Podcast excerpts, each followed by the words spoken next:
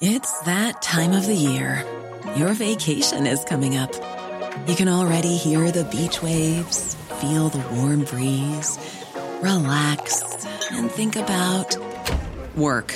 You really, really want it all to work out while you're away. Monday.com gives you and the team that peace of mind. When all work is on one platform and everyone's in sync, things just flow wherever you are. Tap the banner to go to Monday.com. There's never been a faster or easier way to start your weight loss journey than with PlushCare. PlushCare accepts most insurance plans and gives you online access to board-certified physicians who can prescribe FDA-approved weight loss medications like Wegovy and Zepbound for those who qualify. Take charge of your health and speak with a board-certified physician about a weight loss plan that's right for you. Get started today at plushcare.com slash weight loss. That's plushcare.com slash weight loss. plushcare.com slash weight loss.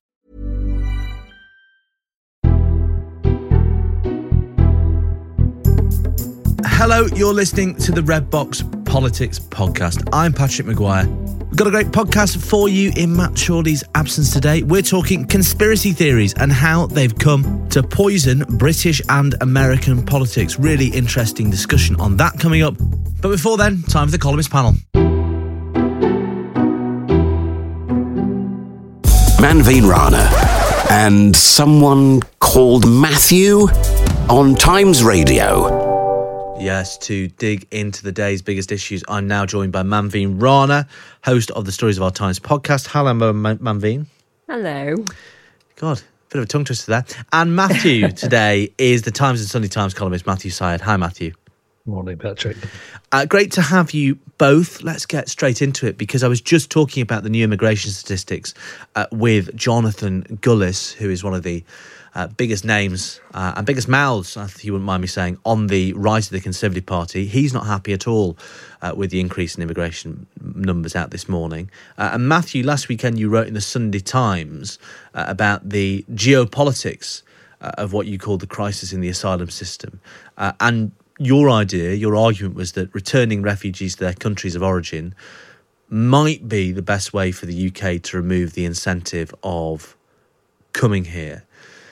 It's not an uncontroversial idea, so why do you, why why are you convinced of its wisdom? Well, I think thank you. It's the only way to eliminate the incentive to come here is to change the uh, treaties on non-refoulement. What I would like to see is us taking more refugees into this country uh, and into other Western countries. This is refugees rather than, I think, what perhaps Gullis was talking about, which is legal uh, migration, Patrick. Mm. Is that is that right? Yes. Um, well, I mean, and, Jonathan Gullis would say both illegal and legal migration would need to come down. All right. The, the column I wrote was about was about refugees, and I would like us to take more in a proper burden sharing arrangement through safe and legal routes. This would give people who are vulnerable, who don't have the money to pay people smugglers to come here. It could be done on the basis of need rather than wherewithal. Um, and it could be done with democratic consent. We would want to integrate people who came here, who have a huge amount to contribute to to this country and, and other Western countries. But the only way this can happen with democratic consent is if you stop people coming here through illegal means on small boats, because otherwise, if you take lots of people uh, through safe and legal routes, and you've got people coming here on small boats, it will overwhelm democratic consent. It hands massive collateral uh, to the right wing. We're seeing this across Europe. And it worries me, Patrick, deeply that I wrote a column that I, I thought was was reasonably balanced on this issue, alluding to what you just me- mentioned, which is because so many people uh, want to come to the West, it can be weaponized by China and Russia and other countries in the autocratic axis to, as it were, foment geopolitical instability as a way of increasing migrant flows to Western Europe. We saw what happened in 2016. This is a massive threat to the liberal democratic order. And I say, as a liberal, we must do this and do it as a matter of urgent, as a matter of urgency. But I did note that this was considered to be an extreme right wing position. I, I, I just couldn't disagree more. What do you think, Manveen? I think it's you know, it's one of the thorniest issues we face. Um, you know, Matthew's right that it is something we do need to talk about, and we should be able to have um, a proper, sensible discussions about in terms of policy.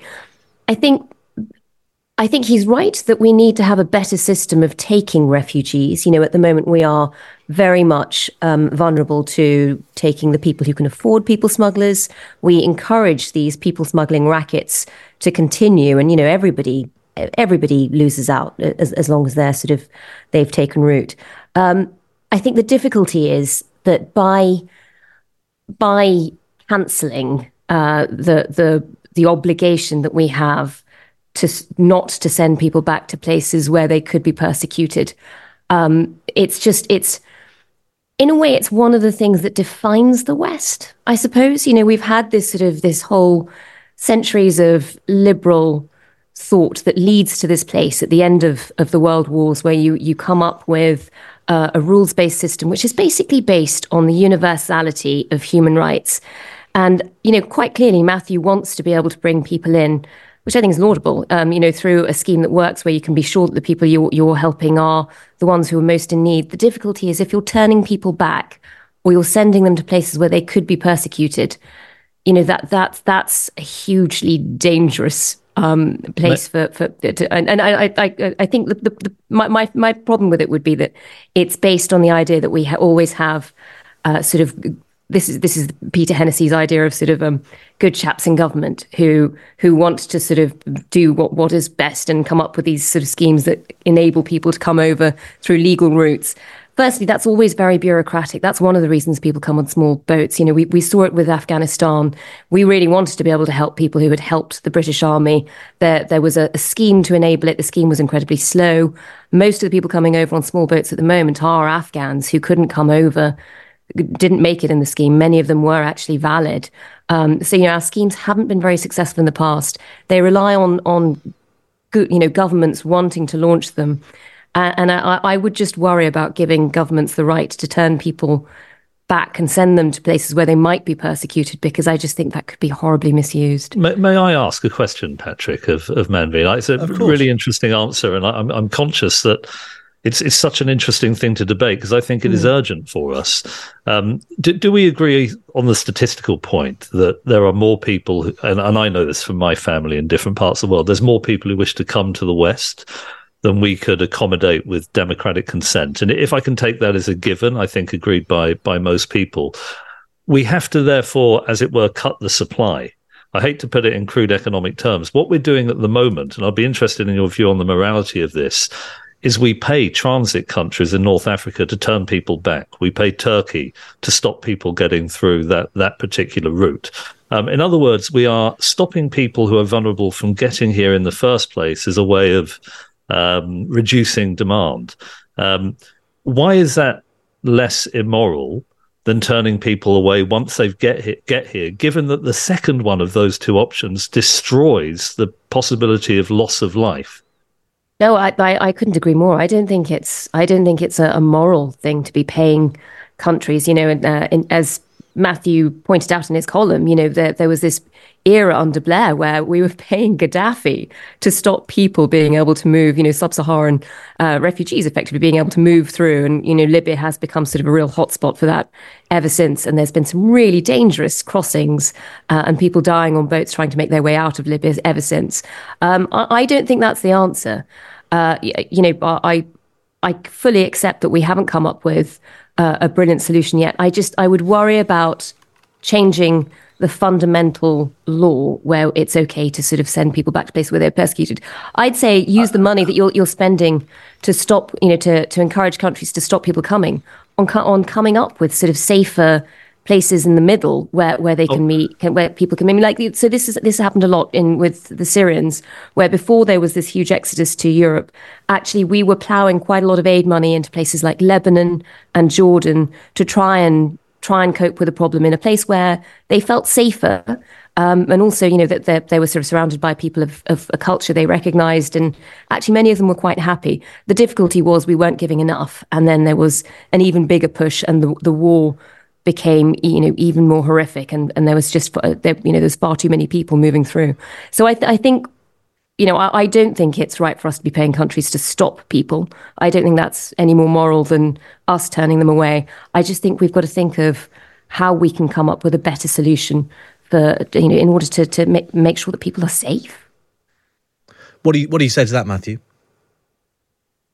Um, well, I agree. We need to find places that are. I mean, so many thoughts. So, so the, the first thing is, I would want people. I would want the principle of non-refoulement to go. That would give us a chance to, as it were, circumvent the army of lawyers who, for understandable reasons, are deploying the conventions to stop this happening. In other words, it's making it highly impractical. I would want the West to come with a solution that enabled us to send the initial people who arrive illegally to somewhere as safe as possible, but that isn't the West. To destroy the incentive to come in the first place. That would hopefully mean that nobody tries again. I do think that Australia has shown that this disincentive has practical effects and has real teeth.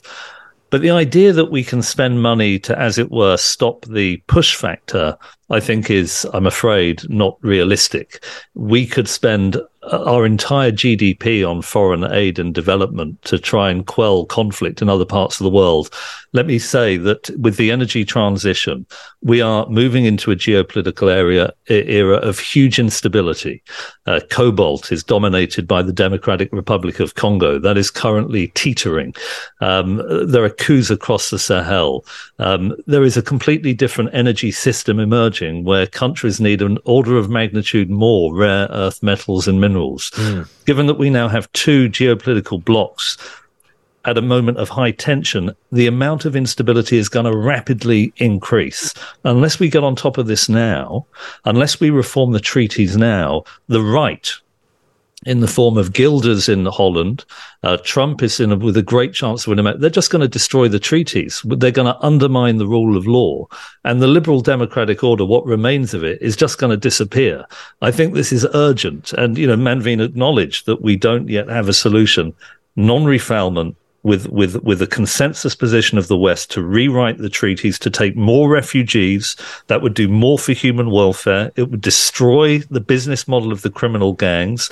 The disincentive would stop people seeking to come by small boats anyway, and it would stop the autocratic axis fermenting instability as a weapon of geopolitics. It seems to me it's win win win, but you have to get rid of non refoulement. But uh, as I say, I'd want people to go back to countries where they were where we're the safe and not persecuted. But that number of countries, by the way, that, that, that middle ground of countries is going to diminish over the next 30 years.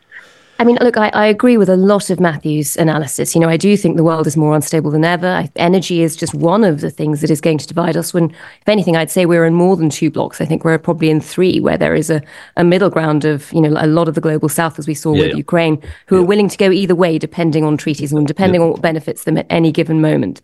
Yeah given that status um, of, of this incredibly unstable world around us, uh, I just I just fear that we've already seen populism coming to the West. You know, we already have Trump.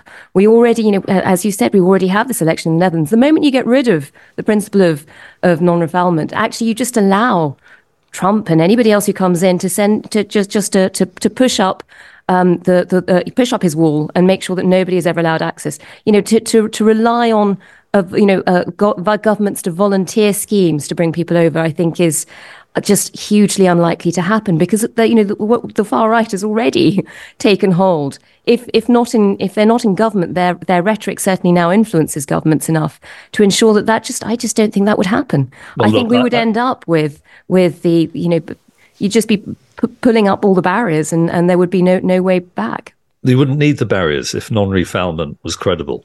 It, it, you would you, Trump wouldn't be able to send people back to persecuted countries because people wouldn't be coming. They wouldn't be paying five thousand pounds to come here in the first place if they knew what, that they would be happens deported. to them? Well, as I say, what what you want at, at the moment, Manveen, is the people who are the most vulnerable are not getting here at all. Well, what's happening is almost our entire asylum, the, the vast majority of people coming on small boats. This is going to get worse. So the question isn't what happens to the people who come here would be those people won't be coming anymore. We'd be taking more people through safe and legal routes. So the welfare effect, the welfare of the people who are currently suffering persecution would be increased. It would defang the right on this issue because it would stop them being able to weaponize this in the way that they have been doing, and it will get worse. This is Times Radio. The new Minister for Common Sense, Esther McVey, has been speaking in Parliament for the first time this morning. Here she is responding to a question from Labour's Alison McGovern. As a Prime Minister, if you need to install a Minister for Common Sense, is it an admission that you yourself don't really have any? I also have seen the reports in the paper describing me as the Minister of Common Sense, and I appreciate the concept as a difficult one to grasp for the members on the other side of the uh, bench there. But I am committed to delivering common sense decisions such as delaying the ban on petrol and diesel cars, delaying the ban on oil and gas boilers, scrapping HS2, Birmingham to Manchester, reducing the overseas budget, all common sense policies policies that those on the opposite benches have voted against. This side of the House is full of common sense, and I'm building on all those policies. Yeah. Manveen Rana, is that does that amount to common sense? um, I I think it's I think Labour were probably quite right to point out that giving somebody the title, uh, even if it's you know not official, but it's been you know it's been briefed to everybody as a minister for common sense, does rather imply that you fear you haven't had much up until now.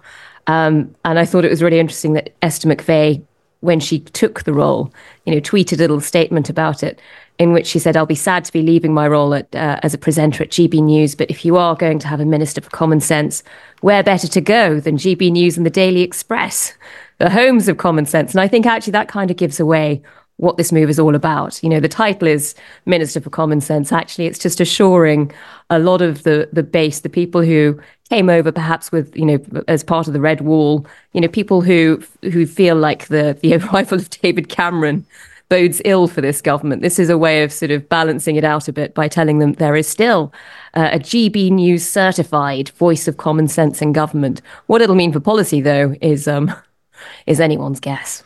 Well, it's quite it's quite a, it's always a very potent uh, political line, isn't it? Common sense, Matthew. Well, when I think of common sense, I think of my former social economics teacher, Mary McDonough. Yours and, and mine, I, of course. I think I'm correct. Exactly. it was your teacher. Isn't that amazing? So I was taught in suburban Reading by this brilliant teacher, high on common sense, who had no truck with, with monetarism and, and these other schools of economic thought and she cut through the, the nonsense and ended up teaching you later later in life, which I think she regards as her greatest achievement uh, as, as, a teacher. Well, no, no, she always regarded your ping pong career, your table tennis career, rather, Matthew, as her as her proudest achievement. Not well, a lesson went past without her mentioning Matthew's Syed, but there you go. I always got criticised by her when I took off for, to play in tournaments rather than listening to her, her latest stricture on the banking system. But you know, common sense it's a complex concept because I've got a great deal of admiration for, for common sense when common sense has been, as it were, filtered through many generations and it captures a very important piece of, of wisdom. Um, but I, I, completely agree with Manveen. What I think this is, is a way of weaponizing disputes in, you know, I hate the term, but the culture wars um, and to get people in as, uh, in the red wall to think that they're on their side. And what were the examples she came? What were the examples she came out with? I don't think all of delaying those the ban on petrol and diesel cars, on gas boilers, scrapping HS2, etc., etc. I mean, these are complex. These are complex issues. I mean, I don't think that they're common. I think that you could have pretty reasonable people who disagree on almost all of those. And it's interesting. it's interesting, Manveen. You know, Matthew mentions culture wars or whatever you want to call them, these these touchstone issues. But clearly, if there's been a lesson of the last year in British politics, it's that it's that old James Carville line to Bill Clinton uh, during the 1992 presidential campaign. You know, it's the economy stupid, uh, regardless of all of these cultural issues or these sort of quite emotive policy debates. If people feel poorer, they are not going to be inclined to thank the incumbent government. Yeah, but it's invariably when the economy is in trouble and a government doesn't feel like it can really fix it that it starts to stoke up more of the culture war issues, that it starts to talk more about common sense for, you know, ordinary people, because that's the sort of thing they hope will buy them back some votes when, you know, as we saw yesterday, there isn't very much else they can offer. Uh, they can talk about tax cuts, but the budget won't really allow anything that most people will feel a huge difference from. So that's when you have to win people over by saying, we're the party of common sense. Uh, and GB News and the Daily Express agree. Um, you know, there must there will be some people in the country who might be convinced by that. Who knows? That was Manveen Rana and Matthew Syed. Remember, you can listen to Manveen whenever you like on our sister podcast, Stories of Our Times. Just download the Times Radio app or pick it up wherever you get your podcast from. And you can read Matthew every week in the Sunday Times. Just head to the times.co.uk forward slash Times Red Box and get yourself a subscription. There's always a deal on. So have a look. Coming up, we're talking conspiracies.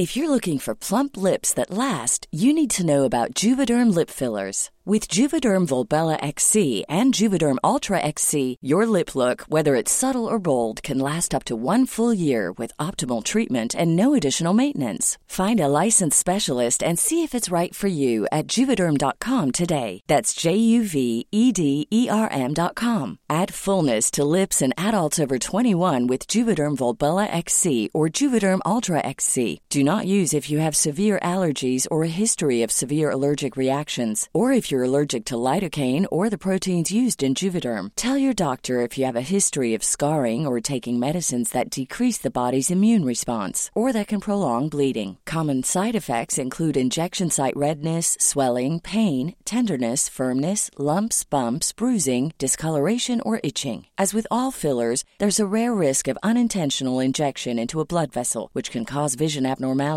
blindness, stroke, temporary scabs, or scarring. For full important safety information, visit juvederm.com.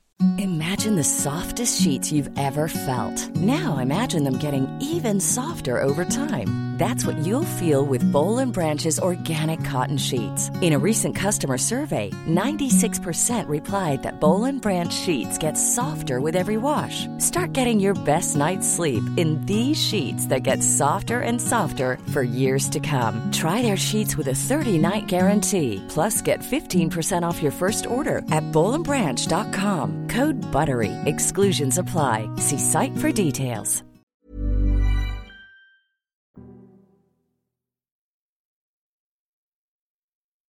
You're listening to the Red Box podcast. Now it's time for this. The Big Thing on Times Radio.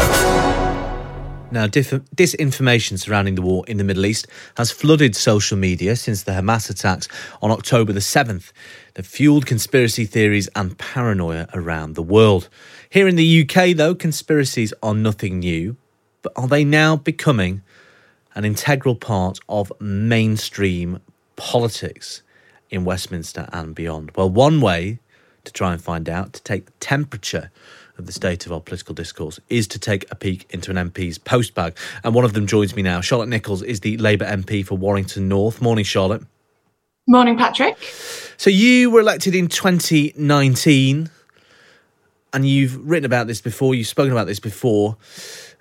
Did you find that obviously 2019, almost immediately you're plunged into the pandemic? How quickly did you find that you were picking up sort of conspiratorial thinking in your correspondence?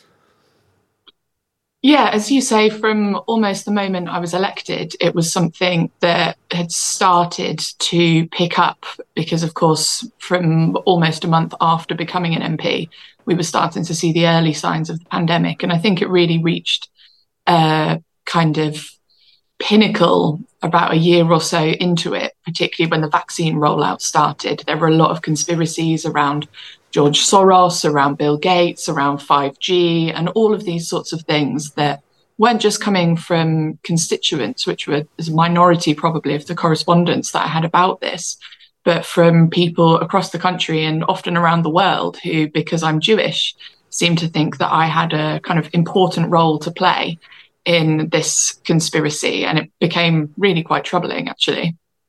That must be a concern in terms of your personal safety. Yeah, I don't think it's just my personal safety, though. I think at times when you see a real uptick in particularly anti Semitic conspiratorial thinking, and it's something that's never really gone away. It's not just how you think as an individual, but how you feel going into sort of communal spaces and so on.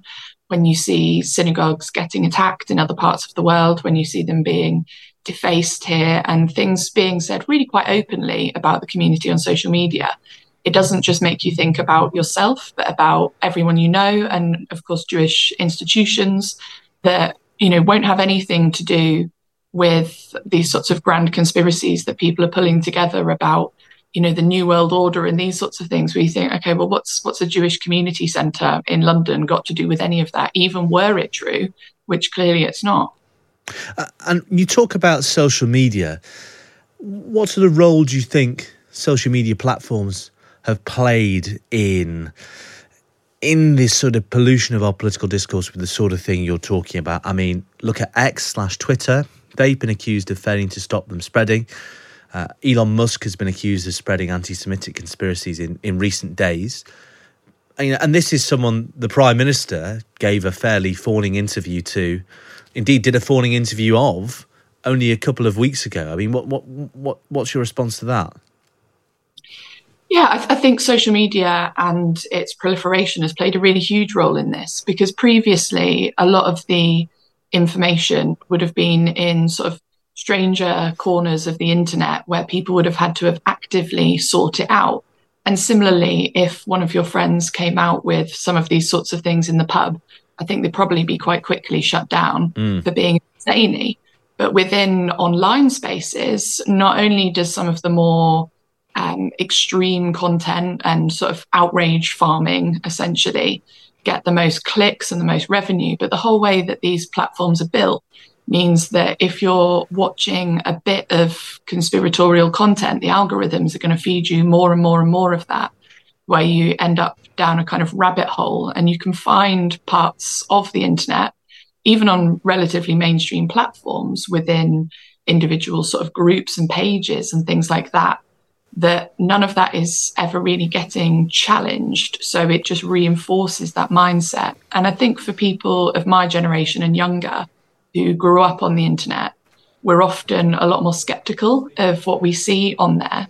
But for people where the internet and social media became a thing well into their sort of 30s, 40s, and 50s, some of the ways that we were taught to look at information online at school, how to be able to ascertain what's true and what isn't, isn't something that they've been brought up with. So I think there's two aspects to it partly the proliferation of social media and the ways that the platforms themselves their whole business model actually is built around these things so they don't do enough to challenge it but also in terms of in society more generally how we look at and critically engage with information that we see online which a lot of people unfortunately accept as being fact because it's on the internet, so therefore must be true.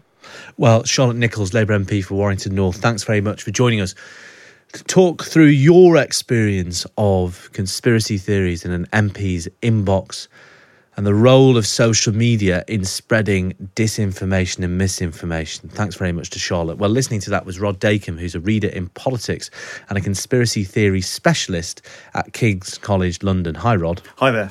Um, let's you know you, you heard some of what Charlotte Nichols was talking about there, uh, talking about in her in her view a sort of explosion in conspiratorial thinking in the mainstream of British politics after the uh, pandemic and during the pandemic, which is doubtless true, but did that really just sort of ignite or tap into a sort of latent conspiratorialism that's always been there in British politics? Yeah, really interesting question. So I think um, I don't think we're seeing a growth in belief in conspiracy theories across the board. I think what we're seeing is for a small group of people, this has become the primary means with which they understand politics, the primary way they engage in political life. It's very important to them. And that's been driven, I think, by the pandemic.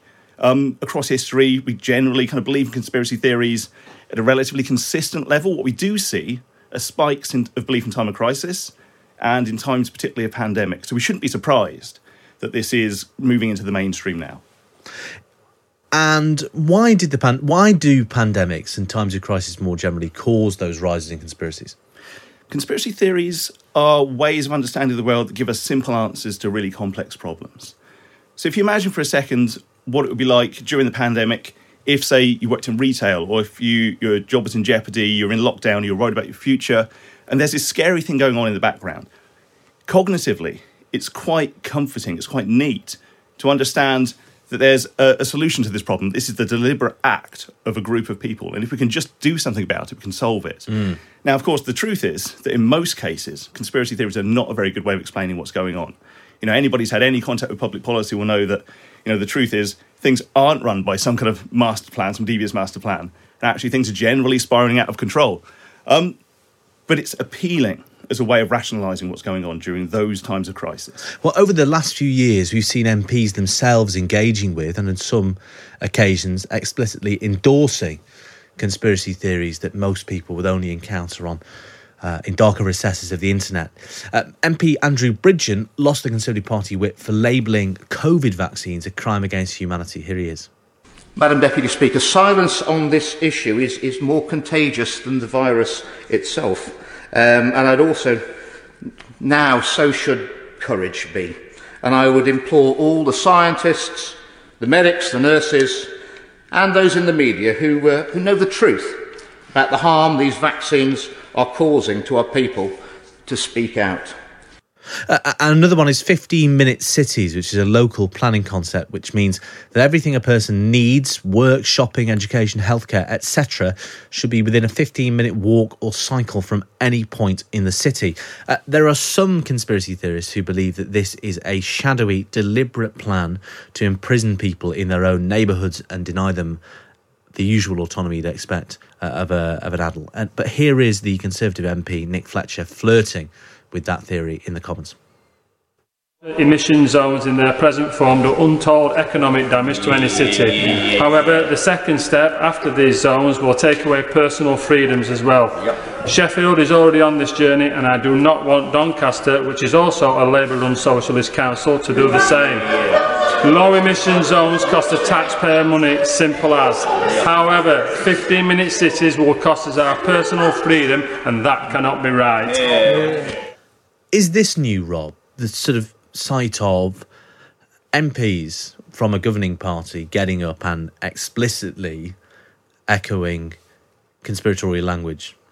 Yeah, I think we should be clear that this isn't something that happens all the time. I mean, mm. there are mm. certain things, you know, the way 15 Minute Cities is spoken about there, the way, for instance, Andrew Bridgen spoke about the COVID vaccine is very much on the margins of politics. And we can see that because obviously it's not been hugely beneficial to his political career. I mean, what we are seeing is a broad kind of slow movement, emergence of these ideas um, in mainstream political rhetoric. We've seen it to a greater extent in the States. It is a little bit over here. But the difference, I think, in the UK is that there isn't the widespread political coalition, there isn't the support for these kinds of ideas. Put another way, it is not necessarily, almost certainly not, a successful political tactic. Uh, well, which, which you know, you preempted my next question, which is that are there votes in conspiracies in this country? And the answer would appear to be no. Yeah, in fact, you know, hardly anybody believes this stuff. What we're seeing is a small but very committed movement uh, who is kind of very connected with the kind of things that Andrew Bridgen particularly is saying, who are highly mobilised, who are highly active and visible, but we're not seeing a widespread group of voters who are going to support this sort of thing. Well, let's take a look at where the general public are, according to YouGov's latest survey on conspiracy theories conducted in 2021. Uh, generally speaking, as you say, uh, the survey suggests the UK isn't a hotbed of conspiracies worldwide. India and countries in Africa and Asia more likely to believe in conspiracies. Uh, but in the UK, 33% of people said the harmful effects of vaccines are being deliberately hidden from the public. Uh, that's higher than 28% in the US. 18% of people said they believe a single group of people secretly control events. In the US, that's nearly a third. Only 8% think climate change is a hoax. 20% believe that in the US. 4% of people are Holocaust deniers. 3% of people think COVID is a hoax. And 12% think the US election was stolen. Do any of those numbers surprise you, Rod? I mean, they're slightly higher than we would normally expect, but actually, we all believe in conspiracy theories to a certain extent. I think it's part of the human condition. Um, I think what the distinction here is the people for whom this forms their main way of understanding politics. Those are the people who are going to be mobilised by these ideas. Most people, it will just be in the margins. And, and we're having this discussion, and something that's in the back of my mind is you have to be conscious that sometimes things you might write off as conspiracy theories turn out to be true. Or, you know, a theory of a conspiracy, right? I'm sort of thinking, like, you know, if in uh, 1989 I'd said to someone on this on this radio station.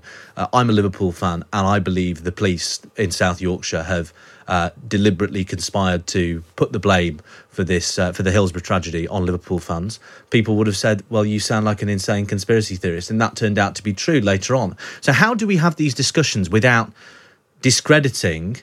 Uh, uh you know, and the opposite token, you know, Tom Watson, deputy leader of the Labour Party, gets up in the Commons in in uh, about a decade ago and talks about uh, a paedophile ring in Westminster, which turned out to be the work of a fantasist. So, how do you strike the balance between taking, you know, a clear-eyed view of abuses of power that may sound unbelievable to right-thinking people? I also think of uh, the Birmingham Six miscarriages of justice like that. I mean, Lord Denning, the the judge in question, when they had their appeal, said something like, you know no one could imagine a, a policeman ever acting in the way that they turned out to have behaved in Birmingham. So, how do you strike the balance between taking a clear eyed view of power if you are a politician, particularly a campaigning politician, and not ending up in a place where you are giving voice to complete nonsense? Yeah, really good question. I mean, the first thing to say is that there's always been political conspiracies, and there always will be. But in general, in our context, they're not a very good way of explaining what's going on in political events. It's just too difficult to conceal a conspiracy these days. With all the institutions that we've got going on, with all the ways we can share information, it's on the edge of implausible in most cases. However, the critical thing here, I think, is that it's not about the specific idea, it's about the way of understanding the world. The important things about conspiracy theory is that they can degrade trust in democracy and in conventional forms of expertise and they can mobilize people, particularly recent forms of conspiracy theory, mobilize them to political action and, in some cases, violence. Um, these are the issues we need to be thinking about. And it's not about the specific idea that motivates people, it's this way of understanding that the world is divided into good and evil, and there are a group of evil people secretly conspiring to direct events.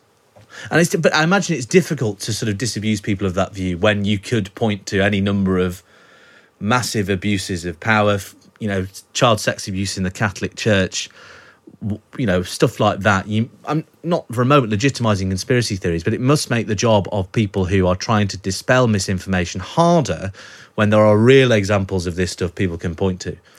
Yeah and more than that. So a genuine conspiracy theorist somebody who really believes this stuff their starting point will be that any information contrary to their beliefs must be compromised it must be generated from somewhere. And so it's really difficult to argue against them and present evidence because they simply won't accept it well, I think you're part of the conspiracy for trying to debunk it. Indeed so. Well, Rod Dacombe, uh, thank you very much for joining us. Rod Dacombe, reader in politics and a conspiracy theory specialist. Very, have to be very careful not to say and a conspiracy theorist at King's College London. Thank you very much for joining us to talk through the role of conspiracies in British political culture, how to spot them, uh, and what they mean. Well, during the US Republican primaries, conspiracies have featured heavily with candidates trying to out Trump Donald Trump, the frontrunner. Well, so earlier I spoke to Joe Uscinski. He's a political scientist at the University of Miami who specializes in the study of conspiracy theories. I asked him how integral conspiracies are to American political life, starting from the very conception of the Republic itself.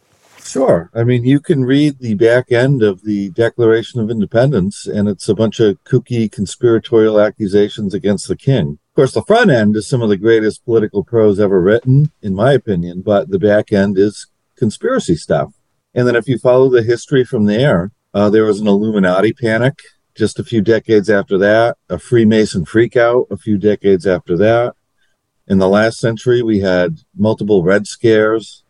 And now we are in a part of history where conspiracy theories are very much a part of mainstream political rhetoric right now. And not just about any one thing or any one theory, but just the idea that politicians are talking in, in conspiratorial terms, everything is rigged, and they are chasing people who share those same viewpoints.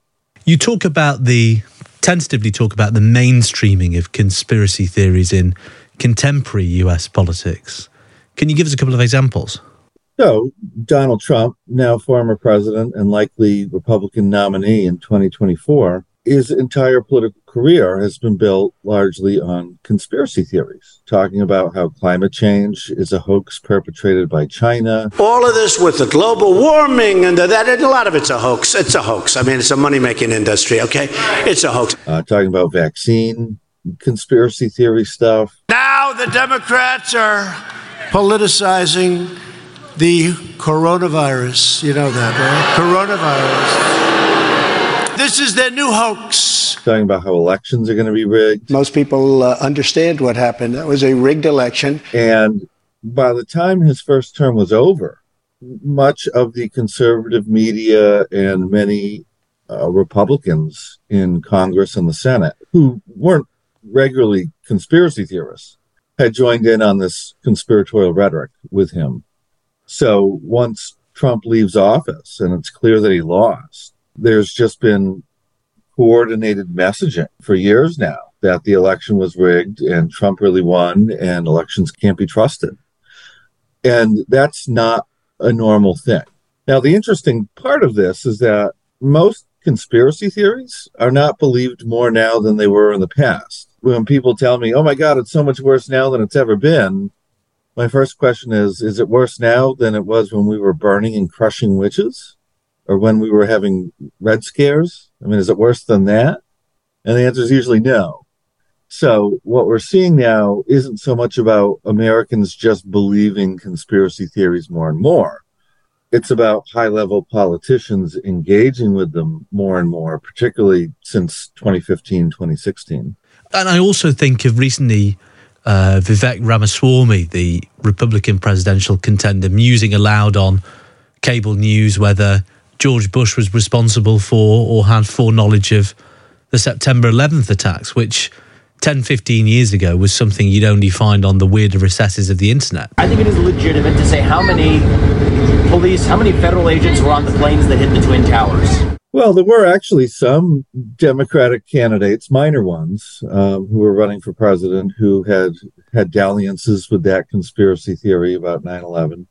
Um, but for the most part, it was sort of verboten, right? We're not supposed to talk about that stuff. It's sort of taboo, at least at that time. But now, what a lot of people have figured out is that you don't have to be Trump to do what Trump does. You don't have to be Trump to tap into Trump's coalition.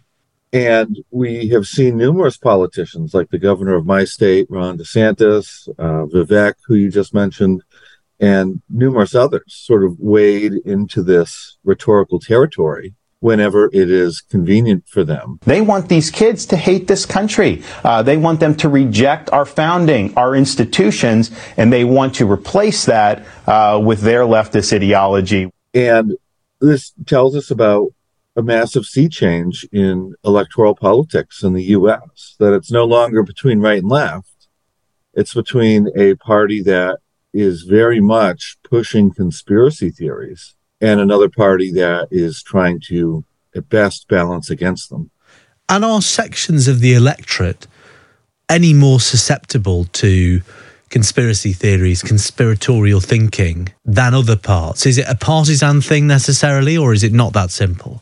It's not so much partisan, because what we tend to find is that both the right and the left are equally likely to believe conspiracy theories, as long as those theories tell them things they already believe, which is usually the other side is up to no good and we're the innocent victims of the plot, right? So everyone likes believing that. But outside of that, and perhaps it's an unsatisfying answer, but it's not like people slip on a banana peel and become raving conspiracy theorists, right?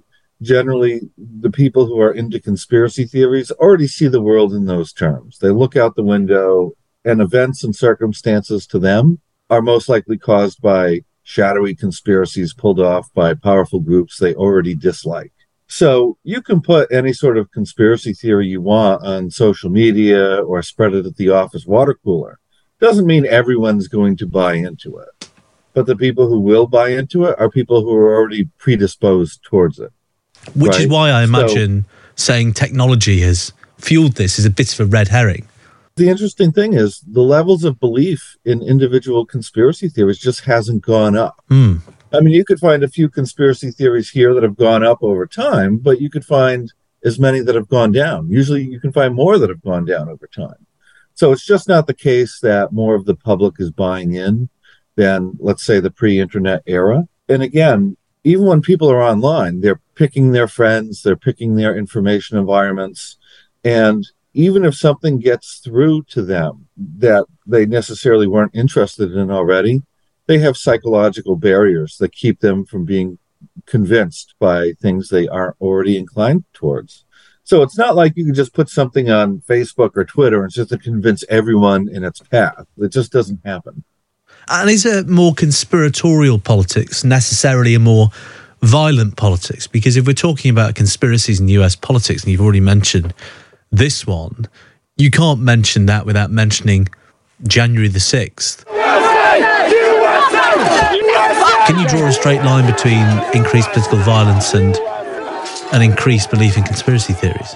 It's tough to draw a straight line, but I would say this is that when you activate into mainstream politics people who are highly conspiratorial in their worldviews, those people are bringing with them all of their other psychological and political baggage. And often what we find is that people who are strongly conspiratorial in their worldview, they're also more inclined towards violence, towards interpersonal conflict. They have what we call dark personality traits. So not only do they seem to accept violence, but they are inclined towards it. And can the political establishment in the US in general and the Republican Party in particular, will they find it easy or straightforward to put this sort of conspiratorial politics back in the box whence it came? Now it's become, as you say, pretty integral to elements of mainstream politics in the US. Well, it's the slings and arrows of outrageous political fortune, right? I mean, this only happened just because of a weird set of circumstance. It wasn't destiny that Trump was going to win if he entered the presidential race. I mean, he had no ready made coalition, he had no experience, he had no idea what he was doing, and he had almost no no one in the establishment endorsing him or or supporting him for for much of 2016. And the reason why he won is it was so many mainstream Republican candidates dividing up the mainstream Republican vote that he was able to skate by with 40% in the primaries.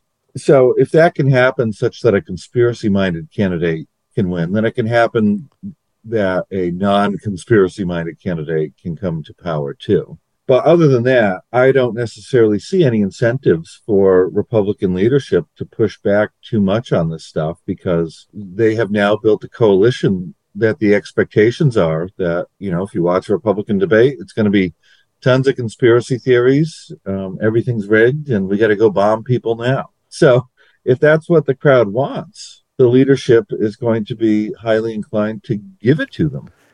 That was Joe Uscinski from the University of Miami. And also, you heard from Rod Dacombe from King's College London and the Labour MP Charlotte Nichols. That's all we've got time for on today's Red Box podcast. Thank you very much for listening. I'll be back tomorrow for the final podcast of the week. And in the meantime, make sure you like, share, subscribe, and follow wherever you get your pods from.